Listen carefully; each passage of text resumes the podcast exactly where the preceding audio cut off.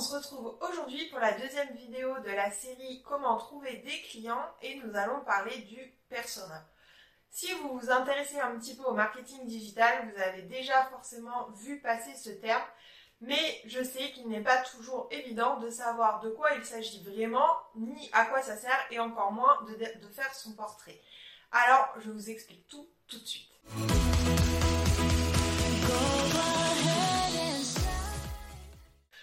Simple, le persona, c'est l'avatar de votre client idéal. C'est donc un personnage fictif qui va réunir toutes les caractéristiques de la personne à qui vous rêvez de vendre vos produits ou vos services.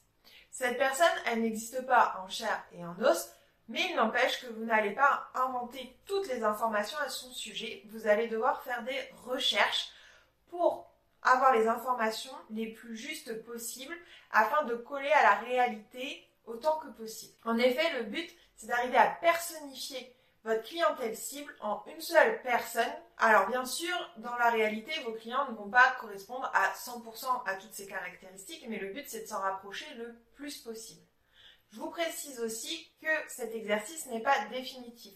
Le portrait de votre client idéal va forcément évoluer en même temps que votre business parce que vous allez vous apercevoir que peut-être que vous êtes trompé, que c'est pas exactement ce profil de client qui vous convient le mieux, mais aussi en fonction des retours que vous allez avoir, vous allez pouvoir peaufiner son portrait. Donc, n'ayez pas peur de refaire régulièrement cet exercice dès que vous sentez qu'il y a un décalage entre le portrait que vous aviez fait et la réalité des clients avec qui vous échangez au quotidien. L'intérêt de faire le portrait de son persona, c'est de pouvoir le connaître parfaitement. Vous allez donc pouvoir enfiler ses baskets, comprendre comment il pense, comprendre ce qui le pousse à acheter ou pas un produit ou un service et donc adapter votre message en ce sens. La personne va pouvoir s'identifier à votre discours. Elle va avoir confiance et donc elle va avoir envie de se tourner vers vous plutôt que vers l'un de vos concurrents. Pour cela, vous devez connaître votre persona comme si c'était votre meilleur ami. Pour cela, vous allez bien sûr commencer par des critères démographiques assez basiques en euh, définissant un âge pour votre persona. Ça peut être aussi une tranche d'âge dès lors qu'elle n'est pas trop grande. Vous allez déterminer sa situation maritale. Est-ce que c'est un célibataire? Est-ce que c'est une personne mariée, divorcée? Mais aussi, est-ce qu'elle a des enfants? Et si oui, quel âge ils ont? Où est-ce qu'elle vit? Est-ce que c'est dans une grande ville, une petite ville, à la campagne? Quel type euh, de métier elle fait?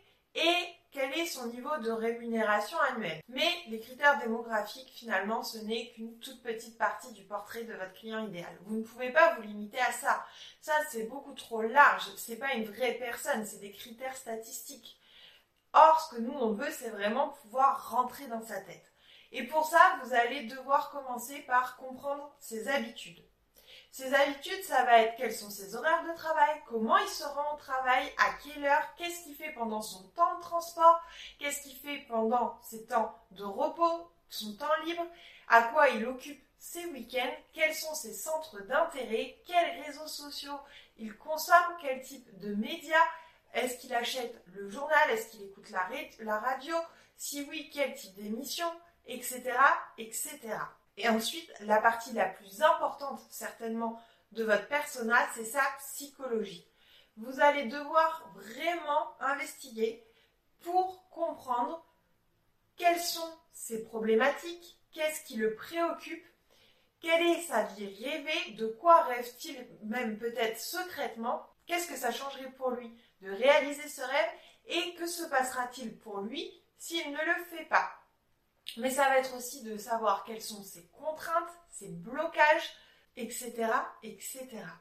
Donc vous voyez, c'est très précis et ça balaye toute sa personnalité. Toutes les facettes de la vie de votre client idéal doit y passer. Donc c'est un exercice qui prend du temps. N'hésitez pas peut-être à sélectionner des personnes qui ressemblent à votre client idéal pour pouvoir leur poser des questions et surtout reprenez leurs expressions.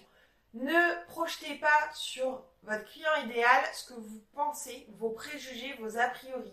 Ça doit venir de lui. Vous pouvez voir sur Internet, dans les commentaires, etc., la manière dont il répond, la manière dont il parle, les sujets qui l'intéressent, mais vraiment allez chercher la petite bête, j'ai envie de dire, et n'hésitez pas si besoin à faire des copier-coller des phrases qui vont vous dire, parce que souvent c'est exactement la manière dont les gens vont penser. Donc au fait, à la fin, vous devez avoir un portrait complet de votre persona et à sa simple lecture, vous allez pouvoir vous mettre dans ses baskets et commencer à créer des contenus qui vont lui parler directement pour le toucher en plein cœur. Pour vous aider, vous pouvez télécharger gratuitement le workbook persona que nous avons créé. On vous met le lien en description et on vous dit à très vite.